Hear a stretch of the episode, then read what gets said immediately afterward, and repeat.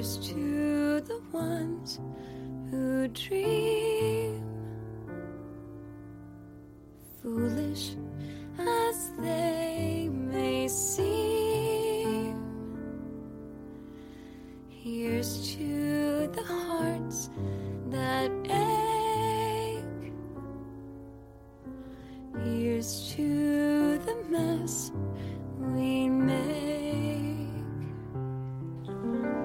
迎收听新一期的《有朝一日》，我是小六。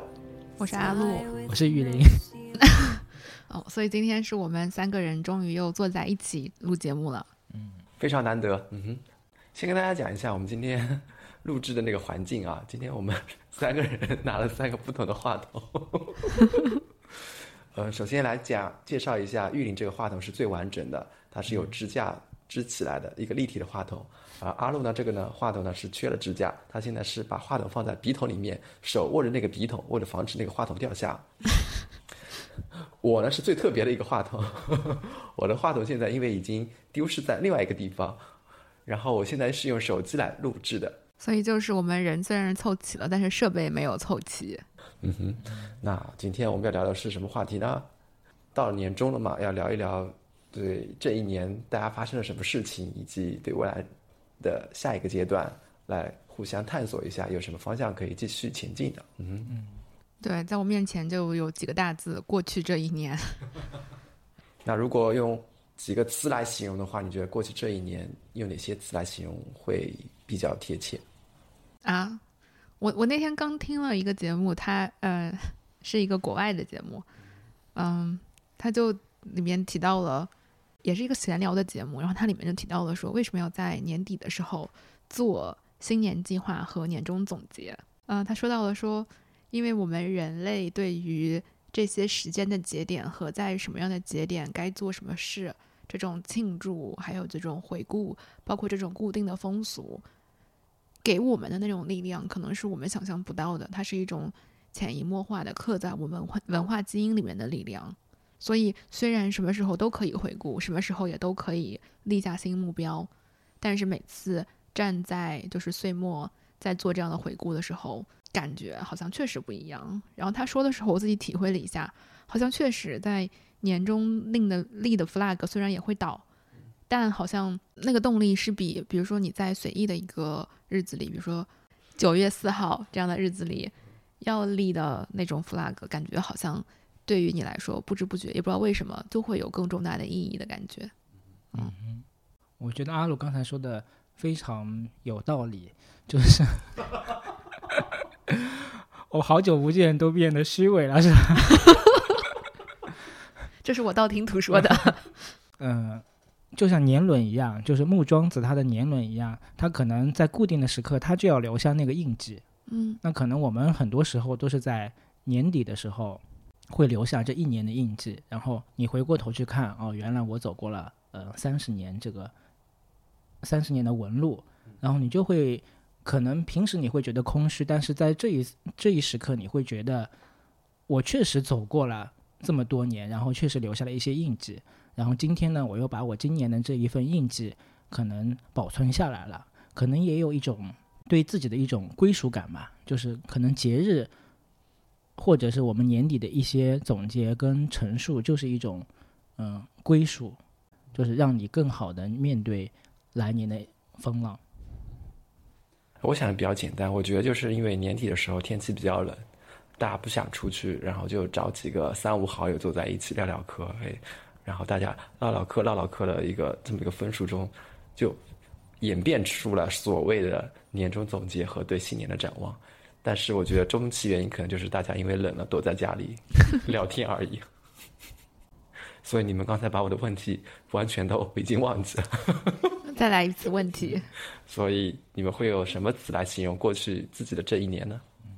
我就感觉今年是非常神奇的一年，所以你的第一个词是神奇吗？不是神奇，就是我感觉我们三个人好像这一年都发生了相对重大的一些变化，但是你回过头去看呢，好像又回归到了某一个原点，所以我把它的这个词定义就是定义为轮回。哎呀妈呀！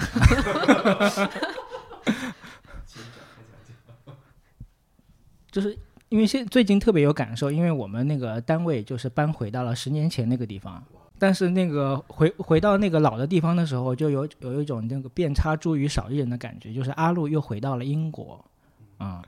对，这个时候就感觉挺奇妙的，就是好像如果退回到十年前，我们又回到了物理上又回到了那个地方，但是我们可能彼此都带着不同的心境跟际遇或经历，又是不一样的。嗯所以就感觉人生好像确实是一种，就是螺旋上升的一种状态。可能你过了几年，你又回到了原来的那个地方，但那个地方好像又不一样了，你的人好像也不一样了。但是又有一种某种好像特别牵绊的那种感觉，就是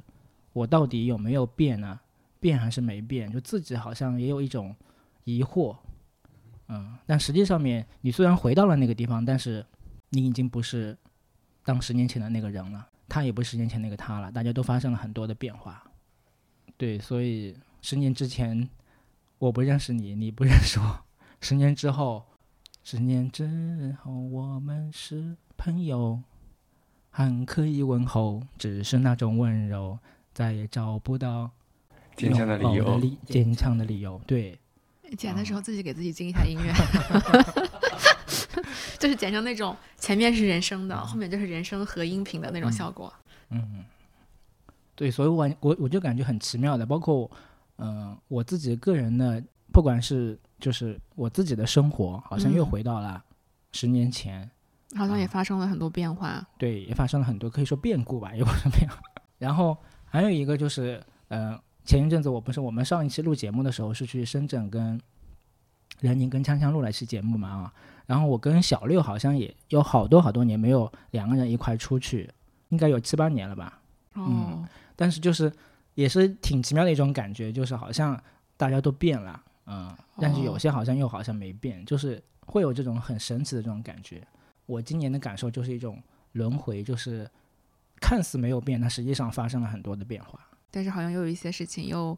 又又就是原先的那个地嗯方好像又、又重返了。对对，就可能你物理上面好像又重返了，但是你的精神或者你人的本质好像又变化了很多。就像你又回到了伦敦，但是你是带着另外一种很多身份回到了伦敦。啊，嗯确实，就是玉林刚刚说，我我又回到了伦敦，也是让我自己觉得，我在和别人对话的时候，我经常会用我回到了英国这件事儿来说，但是可能没有认识我那么久的人，就会觉得这个表达也很奇怪，因为别人会觉得你是去了英国，所以某些时候在在我无意识用这样的词语去表达的时候，你会发现，也许你觉得远离了的东西，从来没有真的离你那么远。好像你没有觉得它是崭新的，是完全未知的，是一个冒险的。嗯，你用“回”这个词的时候，就表达了那是一个熟悉的、已知的、你了解的和你和他有关系的地方。然后，但我我选的这个词就比玉林要肤浅多了。我我的第一个词是压力山大，很直，非常直白。对，因为这个就是我在过去一年里面，可能就是持续最长的状态就是这样子的。因为种种原因，各种新的东西和变化，确实一直我觉得是处于一种比较高压的状态，所以我可以直接把第二个词也一起说了，因为他们两个是有一定有关联的。就是第二个词就是坚持。嗯，之所以说他们两个是有一些关联的，就是很多时候在嗯压力非常大的时候，我会使用一种应对策略。这个应对策略不一定是最好的，但是我觉得还挺实用的。它叫做“我再坚持一天”，就是我就只坚持一天，就坚持到明天。但到明天的时候呢，就在明日复明日的告诉自己，我再坚持一天。呃，虽然它就是怎么说，听起来不是很高大上，但是是挺实用的，嗯，因为就是很多时候那个事情你真的不想再坚持了，也不想再做了，已经就是觉得 I had enough，但你就说我再坚持一天，明天再放弃，对，OK，那我的第一个词就是偶遇的惊喜，这是是个句子。这是个句子，那就是偶遇。如果是一个词的话，就是偶遇。，OK，因为今年在马路上走路的时候，先是遇到了知棋，呃，张之琪，就是随机波动的张之琪，嗯，然后后来也遇到另外一个做节目的叫林瑶，他虽然已经很久没有出现了，你都在哪儿走路啊？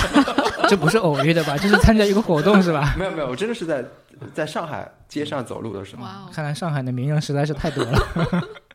就是看来看来可能我们每天都在遇到很多人，就看我们能不能认得出来，对吧？对，所以我跟你的感觉是一样的，就是我们真的可能是每天在遇到很多人，跟他们擦肩而过，就看你有没有知不知道这个人，或者有没有听过他的节目，看过他的书。或者知道他长什么样？对，嗯，如果你知道的话，那真的是跟他有，哎，觉得哇，好巧啊，居然我们会在这里碰到，嗯。那还有一种偶遇，就是因为我们今年跟那个锵锵和任宁也算是一种偶遇吧，嗯，反说起来跟他们的偶遇，就是还是有一段小故事的，因为任宁是有一个公司嘛，T 走先是来找我们，说，哎，你们能不能嗯接受我们送你们那个产品，然后跟你们这样的合作的一个模式？我说可以啊，没问题，就很爽快答应了。然后他又说：“哎，我们在深圳有一个活动，邀请你们来参加，不知道你们有没有时间？”就有了公费旅游。这就是我们刚才玉林说的，为什么我们会去深圳这个原因。所以我觉得跟他们的一种相识，就是感觉很奇妙。这种合作的方式也感觉到让我很新鲜，有点像那种嗯，放长线钓大鱼。虽然这个词不对啊，就是有那种味道。嗯嗯，我觉得这个词非常适合你啊。适合我吗？对，因为你是在我们三个人里面，就是最喜欢跟陌生人打交道的，所以也创造了很多这种偶遇的机会。我现在觉得可能没有那么的喜喜欢打交道了，嗯，比之主要是前用我们两个作为对比。对，可能比之前，因为那天锵锵跟我们聊天的时候，他不是说到，他说我们四个人坐在那个录音间里面，他就感觉大家都是 i 人，可能是我在那四个 i 人里面相对来说出挑一点。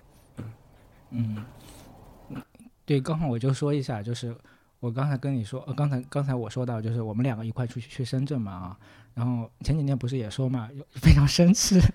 就这个这个环节也是非常非常嗯、呃搞笑的一个一幕吧。然后记得我们那个去蛇口老街的时候，去找一家那个姐妹手作，啊、然后其实我们就在离它就五十米的地方，但就是找不到，啊、然后当时就手机上面看，好像就在那个地方，但是一直绕来绕去的，嗯，然后这个时候两个人好像都有点嗯来气了，就是怎么会找不到呢？当时呢，我就感觉我自己感觉啊，就是说你有一点不耐烦，就是说，哎，怎么怎么都找不到啊？我我感觉到可能你有点不耐烦，好像脸色有点不大好。然后我自己想，你不是很喜欢跟陌生人打交道吗？你怎么连跟陌生人去问一下不就挺好的吗？你为什么不去问呢？后来我就定位出来，就是说那个就在前面，我说应该就在那个对面的小弄堂里面。然后当时就是比较生气的一个点，就是说 你不是很喜欢跟陌生人打交道吗？要真正给你派上用场的时候，你怎么就不去做这件事情呢？OK，嗯，我那个时候我我没有感觉到我自己生气啊，我可能就是有点但是我我就是我从我看你的表情当中，感觉你已经有点不耐烦了，就是说你怎么我记得我们在那边不是绕了很久嘛，嗯然后我还在那边看到了很多新鲜的，嗯、蔬菜水果。因为我们绕了一个农贸市场，对，然后我嗯还很新鲜，因为他们的摆放很整齐，也很好看，我还拍了一些照片。嗯，没想到是这个地方生气。OK，我对懂得了。嗯，嗯啊，我我们现在其实是拿了一个 年度回顾的表格，所以下一个在这个表格里面的问题是，呃，如果把过去的一年用一个书籍或者一个电影来呈现，你会怎么命名它？那我先来说吧，我我其实并不是一个书籍的名字或者一个电影的名字，我我用的这个关键词是弗洛伊德。嗯，虽然读弗洛伊德原著对于我来说还是极其痛苦的，但是我在过去一年花了最大量的时间阅读的是弗洛伊德传、弗洛伊德原著、别人对弗洛伊德原著的注解、别人对弗洛伊德原著的二次解读，就是整个都是沿着这个线来读的。嗯，那为什么它会占用我这么大的，比如说阅读的比例呢？那当然是因为我不得不读了。嗯，我觉得在在英国的心理治疗的这个训练当中，他会非常强调要读最早期的原著。当然，弗洛伊德的理论在现在这个时代，很多理论都已经被经过调整和跟着时代的变化产生了一些变化或者进一步的演绎。后来的这些精神分析家们、心理咨询师们也不断的去挑战弗洛伊德当时的一些理论，但仍然在英国的训练传统当中会认为，我们能够知道这个学科最开始是从哪里开始的，它一步一步是怎么演化的，一些东西为什么被在演化的过程中抛弃掉了，一些东西为什么又在演化的过程当中被加进去了，像树枝一样迭代出更多的枝芽，就是你能明白这个脉络它是怎么走出来的，是一个非常重要的东西。嗯，但是再去回顾看弗洛伊德的时候，我会觉得真的非常精彩。虽然我到现在读原著还是觉得非常的困难，我实在是不太喜欢他写作的风格，就是写的非常，就是对读者不是很友好。但你几乎没有办法否认他本人的天才的那个水平，就是无法企及的，和他被人们吐槽的很多很多的理论，其实并没有错的那么离谱。相当于是我们道听途说到的弗洛伊德是别人剪出来的短视频，而弗洛伊德的原著是一部长达两个多小时的电影。那么在这个短视频两分钟的解释当中，当然会把他的理论压缩得非常扁平，让你觉得天哪，他怎么什么事情都是阴茎极限？嗯，天哪，他怎么什么事情都回到兴趣力上面去？但他本人的很多理论并不完全是这样子的。当然，他确实有这个倾向，但当你理解的更深的时候，很多东西在今天仍然是 make sense 的。包括我今年会遇到一个非常非常好的老师，讲弗洛伊德讲的特别好，也给了我很多重读他的信心。嗯，我看到这个题目的时候，脑子里直接有一个答案，就是一部电影叫《Past Lives》，嗯嗯，中文名叫做《过往人生》。首先我会想到它，我觉得可能是这个名字，就是跟这个题比较贴切，《Past Lives》。嗯，就是每个人你过去点点滴滴做了一些选择，做了一些事儿，都会跟你现在的有关。嗯嗯。那这部电影大家肯定多多少少有听说过，或者说已经看过，那我这里也就不展开了。我想说，就是就像男女主人公一样，他们从小在一个地方相遇了，然后有共同的经历，嗯，从小青梅竹马的成长在一起，后来因为人生的不同际遇分开了，又有一些巧合的原因，又让他们在互联网上相识，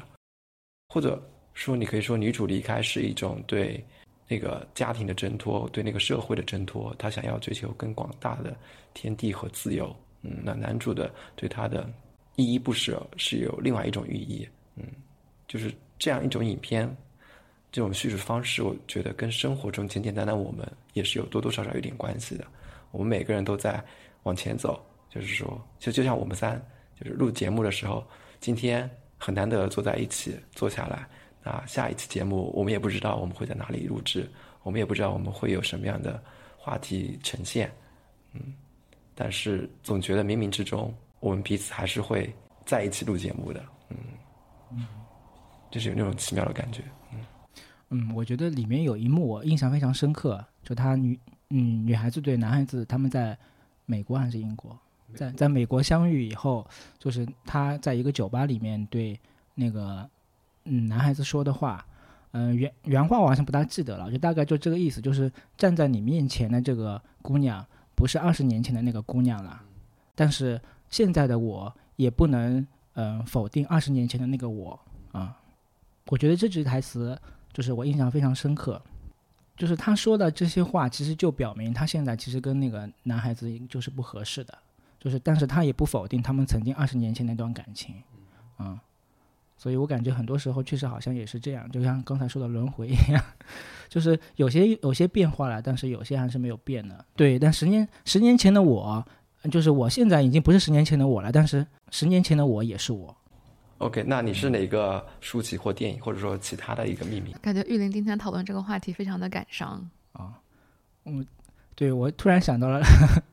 另外一个比较感伤的一个人物吧，因为上一次我们去那个呃深圳做节目的时候是讲的故乡，然后当时呢我是呃看了很多关于鲁迅的呃、嗯内容，就是原来呢就是会感觉到鲁迅的文章，就是他有一句名言嘛，就横眉冷对千夫指，他写的文章包括他的呃很多小说都是非常冷峻的，然后他在写到。很多像故乡或者一些小小说里面的时候，在体现绍兴的这个城市的时候，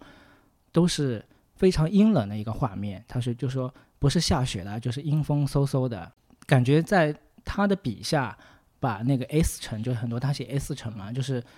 对那个那个地方感觉就是不是特别暖和温暖的地方。然后再回去看他的呃生平或经历的时候，确实他的感情生活也是非常冷峻的，因为他好像嗯、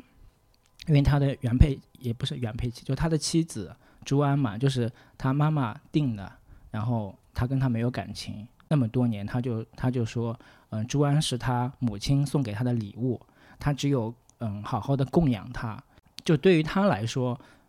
他也是一种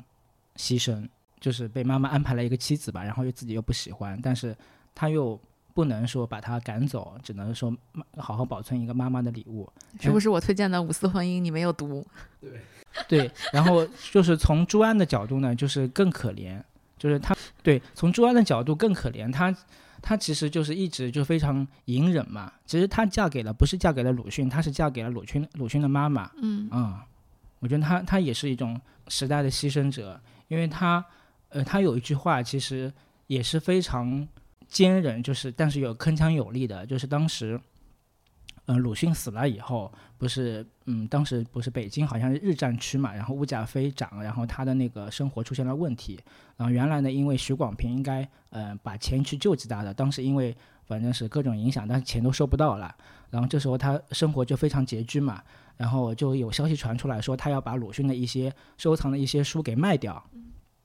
然后这时候徐广平就着急了嘛，然后就说哎不要卖什么，然后很多人去就是采访他或者是跟他交流说不要卖，然后他当时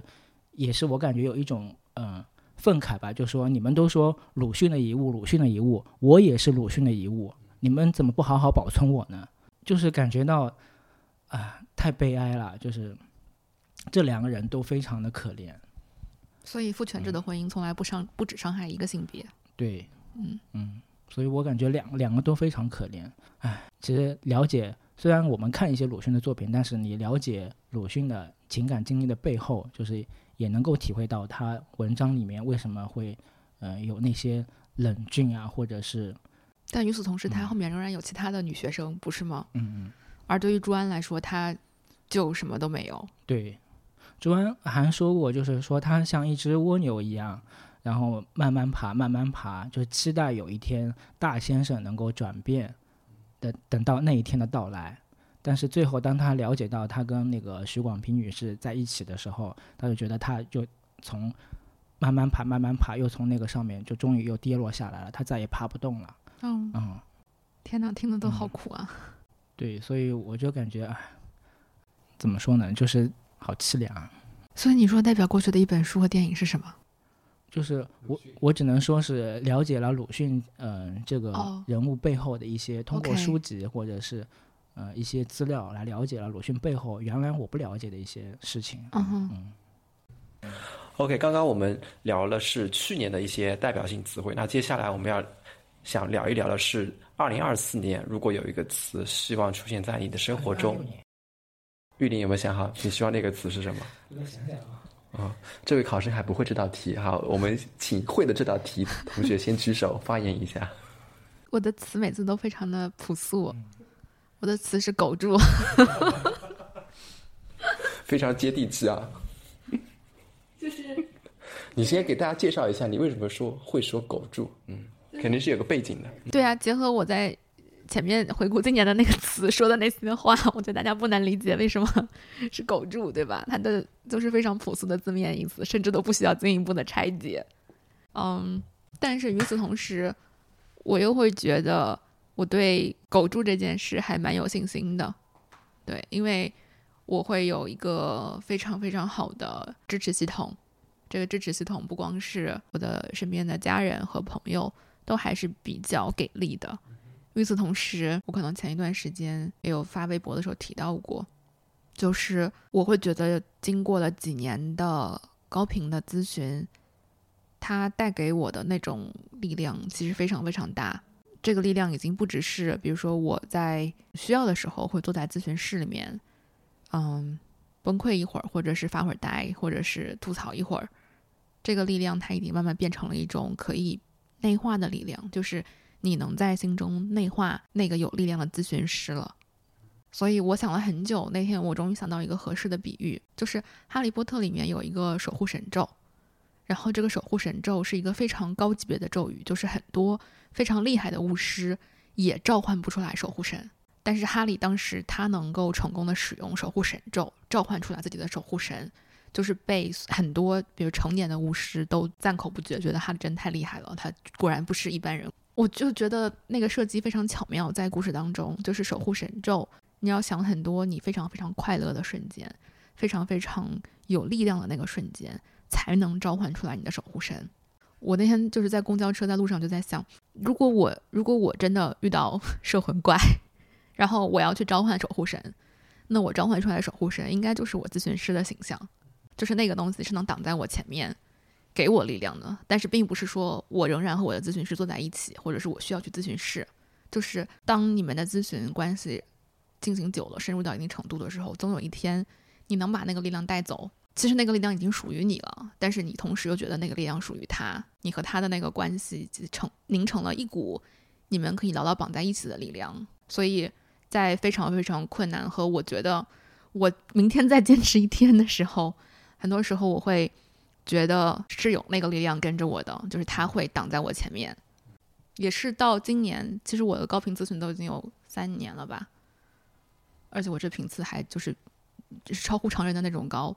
但是一直到今年我才觉得我能召唤出来我的守护神了。嗯，在此之前，可能我更多的是觉得不行，这件事情我要去好好吐槽一下。这是对咨询师表达爱意的一个环节。嗯嗯，今天我不是刚刚呃下午也去做过咨询嘛，刚刚结束，所以就来录节目。然后今天也挺特别的，就是我第一次给咨询师送礼物。哦，但是那个礼物就是就是就自己做的一些可以吃的东西。今天我们聊的那个话题，就是因为每因为中间我们上周我去了泉州旅游嘛，然后其实中间又隔了两个星期，就是每次刚开始聊的时候，我都会跟他说，好像不知道从何说起，就是会有这种感觉，嗯嗯。然后今天，嗯，我说的是，我说原来我做梦就是。梦里面就会有反转，就是梦到一个非常美好的画面，就是可能没几秒过后，这个画面就破裂了，或者就出现了很大的反转。然后我说，我最这星期我做梦，好像那些美好的画面都停留下来了，都没并没有出现反转。然后我们就聊了一下为什么，然后聊了一会儿，聊着聊着又回到了就是我觉得一些不好的事情上面去。然后这个时候，我就突然发现，虽然在梦里面没有反转，但是在现实的聊天中，我把它反转了。就刚才在谈非常美好的事情，但是我又把它归结到一种不好的事情上去了。嗯，然后我还跟他说：“我说泉州其实是我一个非常想去的地方，就最近几年一直想去，但是又有一种神秘的力量告诫我不要去，就是感觉去了以后不会有特别好的事情发生。”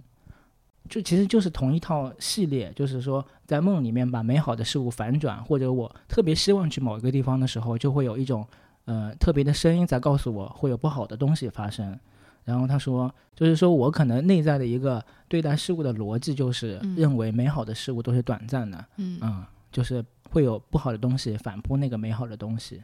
嗯，所以你跟人相处也是一样，就是。可能跟他关系比较好也是短暂的，总会有一个关系破裂的那个时刻，所以我感觉今年刚好咨询也是一年，这么下来就是我感觉确实对自己有了更多的理解吧。但是你说理解了自己以后，怎么样去应对生活中的问题，好像还没到那那种地步。我那天在群上就是发了一个 漫画嘛，就是咨询前就是你可能。背的是很多，就是妖魔鬼怪吧，你把它包裹起来，然后对对你来讲，那些妖魔鬼怪是你的一个包袱。嗯。但是咨询以后呢，那些妖魔鬼怪就出来了，然后就伴着你一块玩，一块走路。哦。嗯，就是你那些负面的东西，其实你并没有消失，而是你把它显性显性化了。嗯，是，就是你自己是自己的一部分。嗯。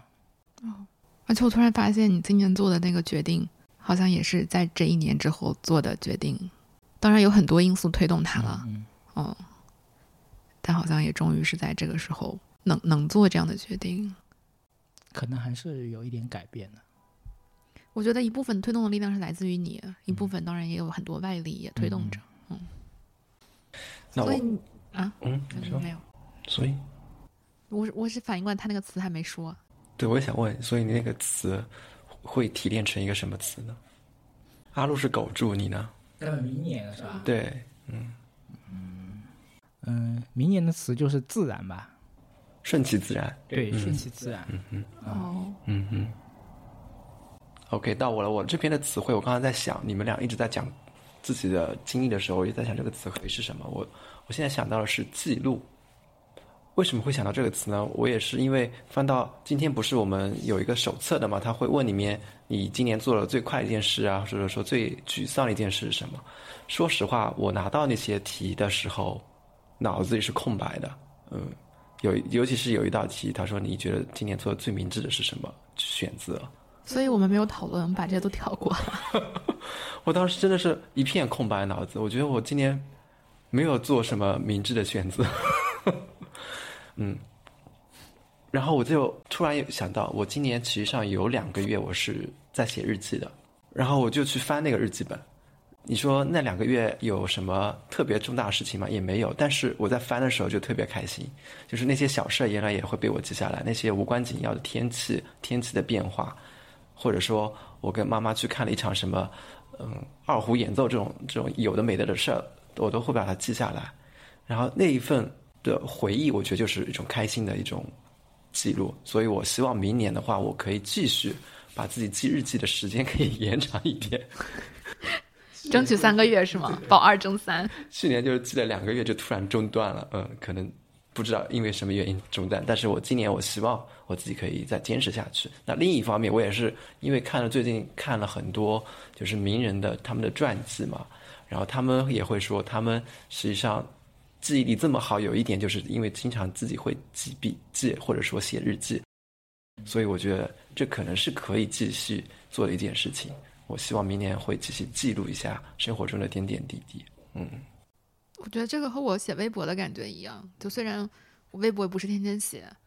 但是微博它是可以看你历史上所有的今天。然后由于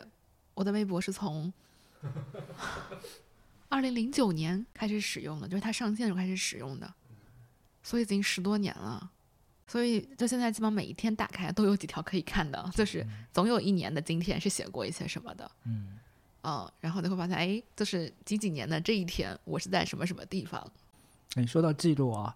我今年不是去了比较多的地方旅游嘛？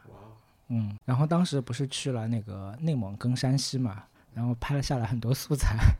然后我是从今年八月底就是去山西那个山去去过内蒙跟山西以后，就是开始在小红书上面发东西。嗯，你不会告诉我你已经是个小红书的知名博主？没有 没有没有，有没有推荐过我们的节目？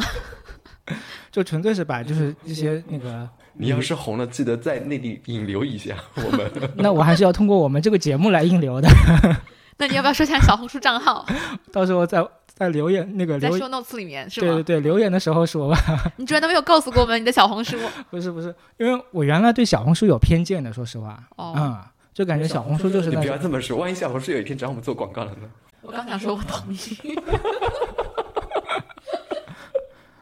就是我自己的一种带着偏见，因为我全完全不了解，我没有使用过嘛。因为我其实就是八月底开始用小红，原来我从来没用过小红书，就觉得就是可能是大家那个那些模特就拍拍照，就是网红的这种模式的。然后前一阵子其实阿路也在说，就是他在小红书上面会看到一些，你就说可能是去吃东西啊，嗯或者攻略啊，在小红书上找，其实主要是看也是非常同城吃饭。对，也是非常方便的。嗯然后那个时候我在想，小红书难道有这么丰富吗？因为我没嗯去接触过它。然后那个时候从八月底开始，就是在小红书上记录我自己的生活的时候，就发现啊，确实还蛮实用的。然后你去一个地方的攻略啊，啊，就说到这个，我的那个蛇口美食攻略已经有两千的浏览量了。这么厉害？对，嗯，所以你是不知道，他跟你一起去旅游的时候，在那边写小红书，然后还要在抱怨你不找路。幸亏我没找，不然我帮他找了路，他自己却红了。其实没红没红，他只是浏览量而已。因为小红书你要转化为粉丝是非常难的，而且我那你一定没有发自拍。嗯，是的啊，是的，就我感觉小红书上那个粉应该多发一些自拍。粉丝粉丝多的，一定是就是非常垂直的，就每天它的封面照都是一模一样的啊、对，所以我感觉你说的记录嘛，其实记录有很多种形式，在微博上记录啊，通过日记记录啊，或者通过其他的这种社交媒体去记录啊，都是一种方式。所以我感觉就是一个是对偏见，就是这个偏见啊怎么定义，就是你不了解它，你才会有偏见。包括现在我也不上抖音，可能我就是带着它就是有某种偏见，所以我不去登录这个 APP。但是其实它也是五花八门、非常多样的。嗯，我觉得有些时候就是自己的偏见把自己给局限了。也不一定是把自己局限了吧？我觉得带着偏见看世界，就像十三幺的那句 slogan 一样的，带着偏见看世界。嗯就是你看世界肯定是有你自己的局限性的，那你的局限性看出来是这样的，嗯，他可能跟别人聊了以后，或者说你自己自己去经历了以后，发现哎，跟我想的还是有不一样的地方。嗯，那这个偏见可能会慢慢的消除一点，打开了一点自己原有的认知。嗯，但是偏见本身，我觉得也不一定是说一定是个贬义词吧。嗯，嗯，所以因为因为这个手册当中我们有太多的题目不会，所以我们已经 pass 完了。这个实现在已经实际上手册了。我觉得应该有个三十道题目吧。嗯然后我们就回答了四四五道的样子。嗯，但是我最喜欢的那个环节就是我们刚才在聊我们要聊哪几个话题，然后我们 pass 的那个讨论环节，这个环节听众们是看不到的。我觉得这特别开心，这题我不会，这都是过，这些删过。对，这啥问题呀、这都是。尤其是这里有一道题是放下，然后我们说我们呃 对有一道题是谅解，他说谅解啥啥也不谅解，有一道题是放下，啥也不放下。我觉得对接下来一年，我希望自己能够多走出去啊，不管是物理马上就要走出去了。不管是物理方面的走出去，就旅行啊这种的，还是说是认知方面的走出去，嗯，我最近比较喜欢看就是那些，呃，一九零零年以后那些人，就是出生那些人的生平文章，就是我觉得我在看他们的故事啊，他们经历了很大的一个社会变动，人生有很多的起伏，就是因为一件小事，他的人生可能就转向另外一边。有些人躲过了这个运动，有些人没有躲过这个运动。嗯，有些人可能因为运动去了海外，他们从海外看中国的时候是怎样的情况？我就对这些特别着迷。嗯，这也是我为什么说我想去呃记录的一个原因啊，就是因为我在看他们的记录的时候，我会感到世界是如此的有趣，他们的生活是如此的不平凡，或者说他们觉得他们的生活是被推着走的，但是我们从后来者的眼光来看是是不平凡的，嗯，所以我希望自己能够走出去，多看看这种不平凡的生活状态。但是啊，嗯出去了还要回来的，不是不是，就是我觉得一种状态就是对外探索，其实另外一种状态，我觉得更多的应该是内内化的自我的探索。嗯，就是你刚才说，就是自己的一亩三分地，其实每个人的生活都是非常局限的，就是两点一线，或者是局，大部分时间都是在同一个地方，但是有些时候就是我们的情绪却是千变万化的。嗯，或者我们对待人的关系的时候，就是也是我现今这一年来，就是在阿路的引导之下，然后 就是在咨询室里面就是了解到的，其实你跟你自己关系的处理方面啊，其实看上去你你跟不同的人在相处，但是其实你相处的模式其实非常单一的。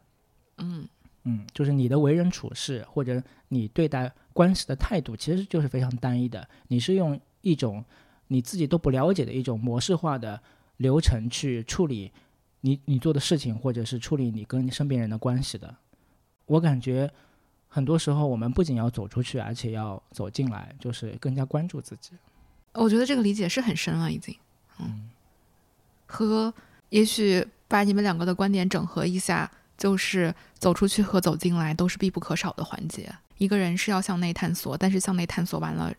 仍然是要和外部世界发生关系和互动的。但是在和外部世界发生碰撞之后，再回到自己探索中来。就像我发生了问题，我回到我自己内部来调整一下我的模式，再去和别人互动和碰撞，看看这次是怎么样子的。如果又碰发生了一些磕磕碰碰，那我可以再回到我自身来看看有什么可以改变的。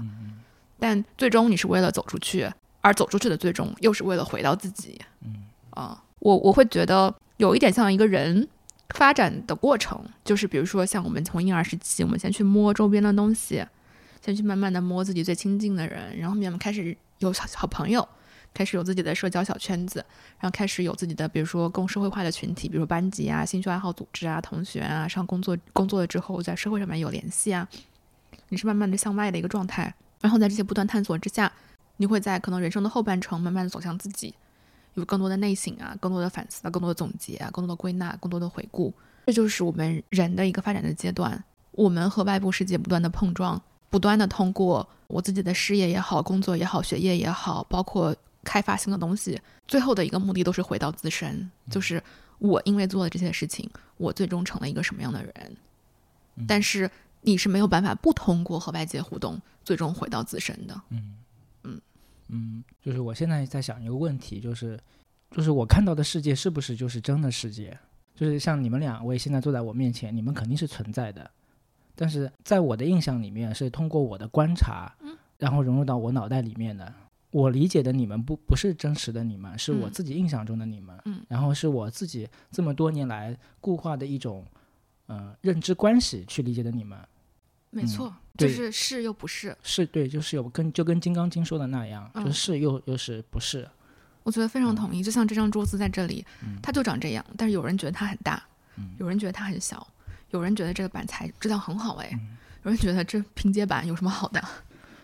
这是基于我们过去的经验和我们嗯和这个世界的关系，我们切入别人和再切入自身的角度，都会是不一样的。它既是客观的，又是主观的。对，就像突然间我想到一个非常有意思的，也是说到去深圳，然后我就说那个老六吃东西不香嗯啊，吃那个冰淇淋的那个那个杨枝甘露的时候，好像说也就这样吧，我就会把这种带入到我跟他的这种关系里面，因为他吃东西不香，就是引发就是说我跟他的这种关系不香，哦，嗯，对，就是说，因为他其实不是针对你的，但是你就会把它折射到就是你你们的关系里面，就因为他自己的一些行为折射到嗯、呃对自己的对我个人的一些看法里面，所以我感觉非常神奇。所以但是你这个联想本身也非常的精神分析，嗯，有那味儿了。你这咨询已经快入味儿了。这咨询进展不错啊，我听着感觉进展相当不错啊。所以就是有时候确实挺奇妙的，就是你可能自己没有意识到啊，但是嗯你回过头去想的话，就感觉啊，他吃的不香，就是肯定是对我有意见。一个非常优秀的来访者。所以我感觉也挺奇妙的，就是，所以我刚才就是提到，就是要自己探索，可能这些探索也没什么用我我觉得也许不是没有什么用，是他会经历一个非常混乱的阶段，嗯就是你也不知道它有什么用，嗯然后之后可能会进入一个你知道了它有什么用的阶段。但是与此同时，这个东西很难跟别人分享，嗯。因为就像你说啊，我以前不能做，以前我拿不起来这个瓶子，嗯。现在我能拿起来了，但是别人可能觉得这有什么难的，拿个瓶子，嗯所以这个可能跟别人分享的时候会觉得分享不出那种味道来。嗯，我们今天的节目就到这里了，拜拜。拜拜。拜拜。